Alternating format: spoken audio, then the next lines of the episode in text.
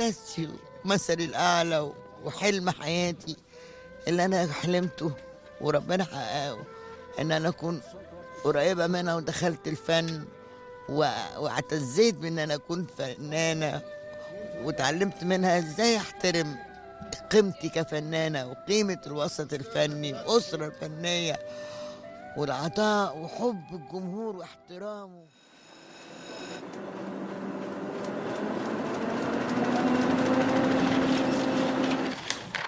عنب بلدي. بودكاست. أرجوك ساعدي نفسك وساعديني. فليساعدها الله.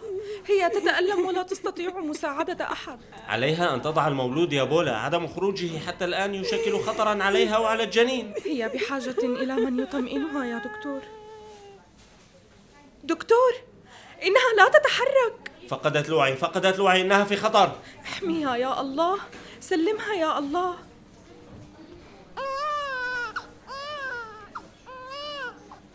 وأخيرا جاءتها طفلة وحالتها الصحية جيدة. وكيف حال أمها؟ ستحتاج إلى العناية والرعاية حتى يزول الخطر عنها. سأبقى بجانبها حتى تتحسن صحتها. سأطمئن زوجها أيضا وأبشره بالفتاة. اطمأن الزوج على ابنته وزوجته. وحين جاء موظف السجل المدني ليدون اسم الطفلة في سجل المواليد في مصر. سأله عن الاسم الذي سيطلقه عليها. قال الأب بسرعة ودون تفكير بولا.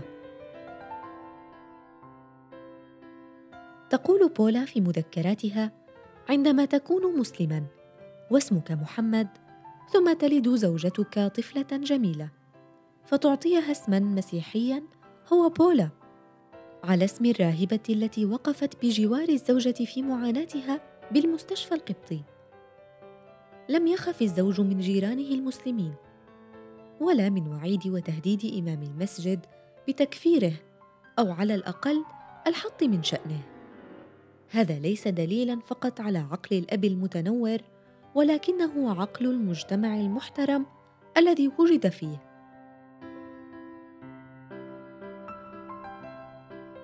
المشاعر التي حملتها بولا لوالدها كانت بين الإكبار والحب. لأنه صارم ولا يتهاون معها حين تخطئ. حتى بعد وفاته بسنوات ما زالت بولا تذكر نصائح والدها ومواقفه تجاه أخطائها في الطفولة. موقف كشفه لكذبها عليه في طفولتها على سبيل المثال بالرغم من كونها كذبة بريئة لطفلة صغيرة تطمع بحب والدها لها لكنه غضب وأجلسها أمامه كفتاة كبيرة.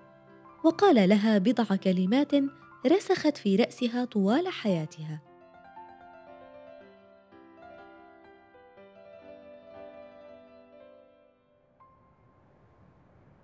سأقول لك شيئا عليك أن تحفظيه عن ظهر قلب وتعملي به ما حييت يا بولا. نحن كلنا عباد الله وحين تخافين من إنسان مثلك وتكذبين عليه تنزل مرتبتك وتضعين هذا الإنسان مكان ربك. إياك أن تكوني ذليلة لإنسان مثلك. إن كشف كذبك سيحتقرك. لابد أن تقولي الحقيقة ولو على رقبتك. ابنتي بولا لا تكذب أبدا. بولا ابنة لأبوين مصريين. لكن أحد الصحفيين كتب عنها مقالا حين كانت تتحدث مع وفد بولندي باللغة الألمانية بعد تكليفتها بذلك من قبل مدرستها. كتب الصحفي حينها أنها تتحدث البولندية بهذه الطلاقة لأن والدتها بولندية. ومن هنا بدأ الناس بتصديق هذه الإشاعة لكنها غير صحيحة. عام 1953 صدمت بولا بفصلها من المدرسة الألمانية وضغط والديها عليها لتتزوج. عمرها كان حينها لم يتجاوز العشرين عاماً. وحصل ما أرادوه عام 1954 فتزوجت من عادل البشاري الذي كان خريج الكلية البحرية لتصبح في سن مبكرة حرم الضابط البحري وانتقلت معه إلى الإسكندرية. وهكذا مرت سنوات حتى جاءت اللحظة التي غيرت حياتها حين كانت مدعوة إلى حفل لمعارف زوجها وكان بين الحضور المنتج رمسيس نجيب الذي أشرف على نجاح الكثير من الأفلام السينمائية في مصر. اقترب نجيب من بولا وسألها إن كانت تحب السينما فأجابته أنها بالطبع تحبها وفاجأها بسؤال غريب آخر. هل ترغبين بالتمثيل؟ ارتبكت بولا لكنه لم يعطها بالا وأخبرها بفيلمه الجديد الذي يحضر له.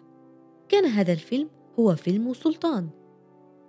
فوجدت بولا نفسها بطلة الفيلم مع الفنان فريد شوقي. ووقع معها عقدا بعد تغيير اسمها إلى نادية لطفي.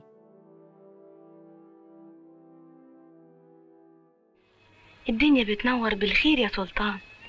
انوي التوبة واترك الشر. هتلاقي الخير في كل طريق تمشي فيه. أنا أقدر على طريق الخير. إذا ما كنتش تسحبي إيدك من إيدي وتفضلي معايا هنا على طول.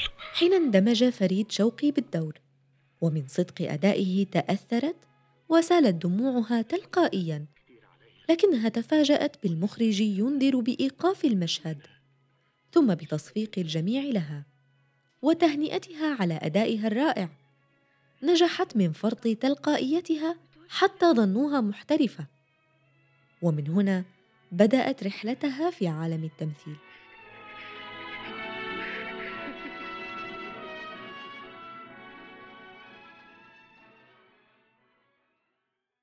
بولا العنيدة. هكذا كان أهلها ينادونها. رأسها بصلابة الحجر. وعنادها الدائم كاد يودي بحياتها عدة مرات. وإحداهن بسبب برتقالة. صنعت خطافا مربوطا بحبل لتلتقط برتقالة من شجرة تبعد عن شرفة منزلها أمتارا فقط. صعدت على سور الشرفة ثم رمت الحبل وحين التقطت الغصن بدأت تشده بقوة. وفجأة سقطت بولا من الطابق الثاني ووقعت على الأرض وبدأ رأسها ينزف. الغريب أن رأس بولا ما زال كالصخر بعنادها إذ لم تبكي أو تطلب النجدة بل ابتسمت لأن البرتقالة سقطت فوقها وحصلت عليها أخيرا. هذا الموقف لم يكن عبرة لبولا كانت كثيرة العناد والشغب. فارتأى والدها تهذيب التمرد الذي أصبح يشكل خطرا على حياة هذه الطفلة. نقلها إلى مدرسة ألمانية وصفتها بولا بمعسكر للجيش إذ كانت تسن قوانين صارمة على الفتيات وتضبط كل تحركاتهن.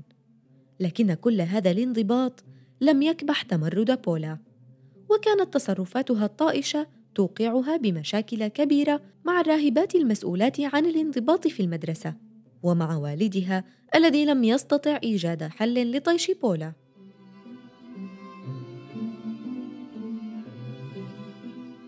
قررت المدرسة إقامة عرض مسرحي وشكلت فريقا من الممثلات وزعت عليهن الأدوار. استلمت بولا دورها وراحت تتدرب على أدائه. لكنها وقفت على خشبة المسرح ثم تلعثمت ولم تستطع أداء الدور وشعرت بالحزن. لم تعد تريد تكرار هذه التجربة قررت ترك التمثيل وعدم التفكير فيه إلى الأبد ولم تكن تدرك أنها ستكون من أشهر الممثلات فيما بعد. فبدأت تحاول اكتشاف موهبة أخرى وظنت أنها قد تبدع بالكتابة. وشاركت بالكثير من المسابقات وأرسلت قصصا للصحف والمجلات. وفي يوم من الأيام جاءتها رسالة من إحدى المسابقات التي كانت قد اشتركت فيها. لقد نجحت. فعلتها أخيرا. ما هو محتوى الرسالة؟ هيا يا بولا تكلمي. لن تتوقعي. بل توقعت حتما. فموهبتي واضحة. إنها رسالة من المجلة تبلغني بفوزي بالجائزة الأولى للكتابة. حقا؟ نعم وأبلغوني أيضا لأستلم جائزة نقدية عشرون جنيها. آه هيا إذا لنحتفل بهذه المناسبة ونقيم حفلا. وستدفعين التكاليف لأنك ربحت مبلغا كبيرا. هيا إذا لنحتفل. ذهبت بولا لتستلم الجائزة لكنها فوجئت أن مدير التحرير ينفي إرسال أي رسالة لها. فأدركت أن صديقتها اختلقت تلك الرسالة لتضعها في موقف محرج. وها هي تكتشف الآن فشلها بالكتابة أيضا.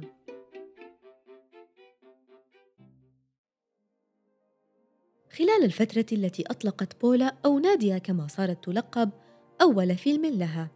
كانت سعاد حسني الممثلة المعروفة في مصر أيضا في بداية مشوارها السينمائي. وكان نجاح الاثنتين كبيرا وسريعا. فجمعهما المخرج عاطف سالم في فيلم السبع بنات. عام 1961 ثم اجتمعا في العديد من الأفلام بعد نجاحهما في التجربة الأولى ولم تنقطع علاقتها بسعاد حتى وفاة الأخيرة.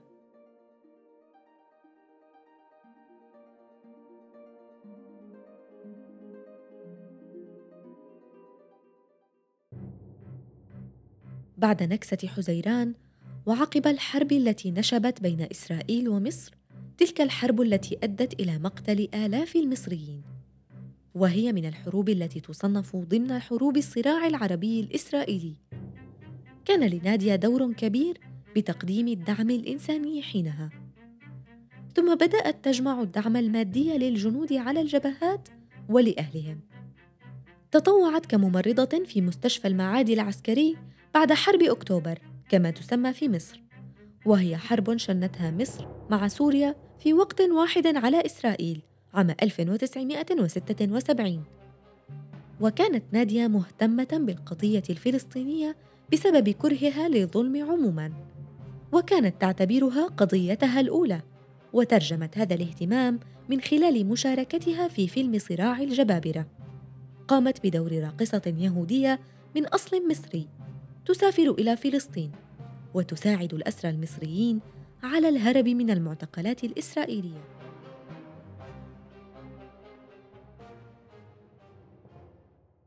عندك حق يا فريد. لكن لولا كده ما كنتش أقدر أخش المخابرات وما كنتش أقدر أتصل بيك ولا أشوفك دلوقتي. أديك اتصلت بيا وشفتيني دلوقتي.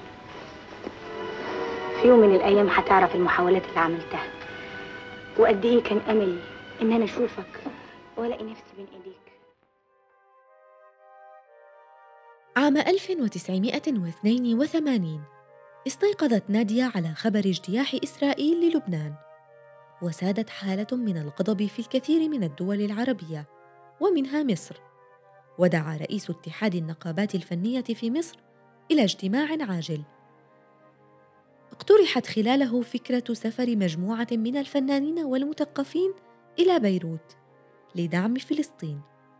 لكن الأمر عورض من قبل البعض فذهبت نادية وحدها وأخذت معها كاميرا شخصية وسافرت مع عدد من الأصدقاء فقط وحين وصلت قابلت الرئيس ياسر عرفات الذي رحب بها وفوجئ بوصولها وسط الخطر المحيط ببيروت.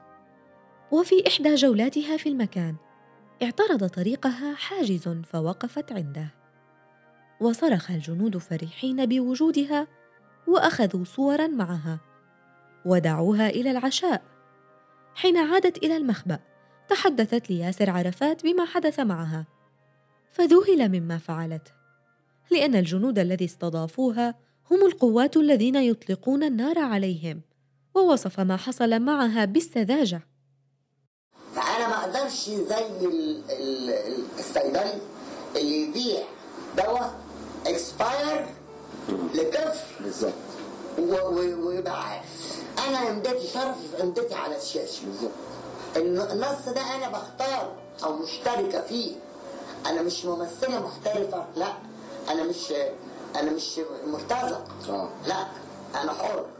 أنا مواطن حربي حر. عندما شعرت نادية أن السينما فقدت رونقها بعد نكسة السابع والستين في مصر خاصة بعد هجرة النجوم إلى بيروت. واضطرار بعضهم للمشاركة بأعمال لا ترقى لأن تكون فنية. وبدأ مستوى السينما يهبط هبوطا غير مسبوق. وبدأ الشخص الذي يملك المال والربح ويفتقر للثقافة يسيطر على السينما. فصارت السينما تصنع بمواصفات مختلفة. وسادت سينما البوتيك كما تطلق عليها نادية. واختارت نادية أن تنسحب بعد عشرات الأعمال والأفلام المصرية. انسحبت من مكان شعرت أنه لا يشبهها.